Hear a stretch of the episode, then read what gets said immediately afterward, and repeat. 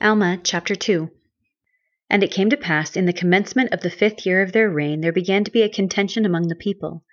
For a certain man, being called Amlici, he being a very cunning man, yea, a wise man as to the wisdom of the world, he being after the order of the man that slew Gideon by the sword, who was executed according to the law.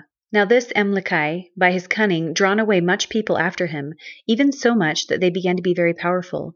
And they began to endeavor to establish Amlici to be a king over the people.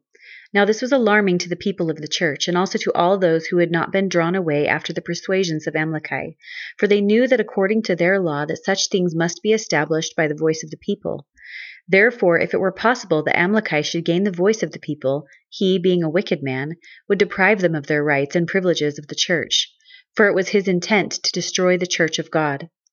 And it came to pass that the people assembled themselves together throughout all the land, every man according to his mind, whether it were for or against Amlici, in separate bodies, having much dispute and wonderful contentions one with another. And thus they did assemble themselves together to cast in their voices concerning the matter, and they were laid before the judges. And it came to pass that the voice of the people came against Amlici, that he was not made king over the people. Now this did cause much joy in the hearts of those who were against him.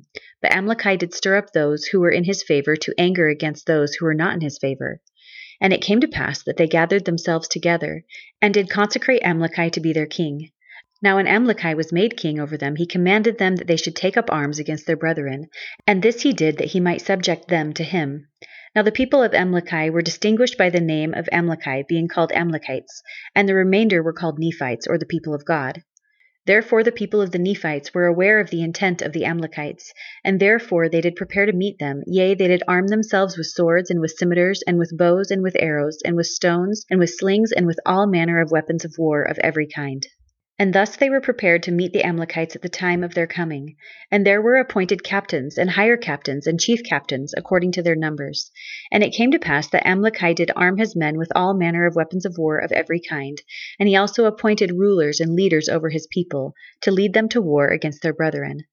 And it came to pass that the Amlicites came upon the hill Amnihu, which was east of the river Sidon, which ran by the land of Zarahemla. And there they began to make war with the Nephites. Now Alma, being the chief judge and the governor of the people of Nephi, therefore he went up with his people, yea, with his captains and his chief captains, yea, at the head of his armies against the Amlicites to battle. And they began to slay the Amlicites upon the hill east of Sidon. And the Amlicites did contend with the Nephites with great strength, insomuch that many of the Nephites did fall before the Amlicites. Nevertheless, the Lord did strengthen the hand of the Nephites, that they slew the Amlicites with great slaughter, that they began to flee before them. And it came to pass that the Nephites did pursue the Amlicites all that day, and did slay them with much slaughter, insomuch that were slain of the Amlicites twelve thousand five hundred thirty and two souls, and there were slain of the Nephites six thousand five hundred sixty and two souls. And it came to pass that when Alma could pursue the Amlicites no longer, he caused that his people should pitch their tents in the valley of Gideon, the valley being called after that Gideon who was slain by the hand of Nehor with the sword. And in this valley the Nephites did pitch their tents for the night. And Alma sent spies to follow the remnant of the Amlicites, that he might know of their plans and their plots, whereby he might guard himself against them, that he might preserve his people from being destroyed. Now those whom he had sent out to watch the camp of the Amlicites were called Zeram, and Amnor, and Manti, and Limher. These were they who went out with their men to watch the camp of the Amlicites. And it came to pass that on the morrow they returned into the camp of the Nephites in great haste, being greatly astonished and struck with much fear, saying, Behold, we followed the camp of the Amlicites, and to our great astonishment, in the land of Minon, above the land of Zarahemla, in the course of the land of Nephi, we saw a numerous host of the Lamanites. And behold, the Amlicites have joined them, and they are upon our brethren in that land. And they are fleeing before them with their flocks and their wives and their children towards our city. And except we make haste, they obtain possession of our city, and our fathers and our wives and our children be slain. And it came to pass that the people of Nephi took their tents, and departed out of the valley of Gideon towards their city, which was the city of Zarahemla. And behold, as they were crossing the river Sidon, the Lamanites and the Amlicites, being as numerous almost as it were as the sands of the sea, came upon them to destroy them. Nevertheless, the Nephites, being strengthened by the hand of the Lord, having prayed mightily to him that he would deliver them out of the hands of their enemies. Therefore the Lord did hear their cries, and did strengthen them, and the Lamanites and the Amlicites did fall before them. And it came to pass that Alma fought with Amlici with the sword, face to face, and they did contend mightily one with another.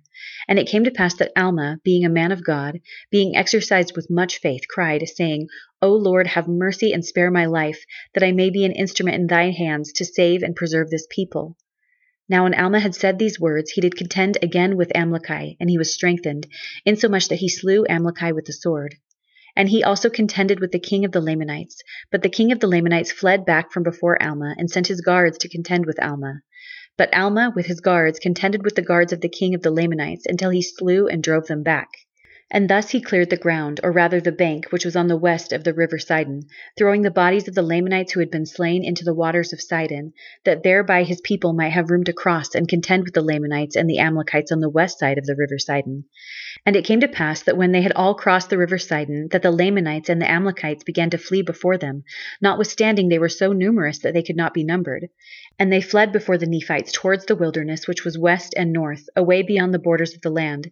And the Nephites did pursue them with their might, and did slay them. Yea, and they were met on every hand, and slain and driven, until they were scattered on the west and on the north, until they had reached the wilderness which was called Hermounts, and it was in that part of the wilderness which was infested by wild and ravenous beasts.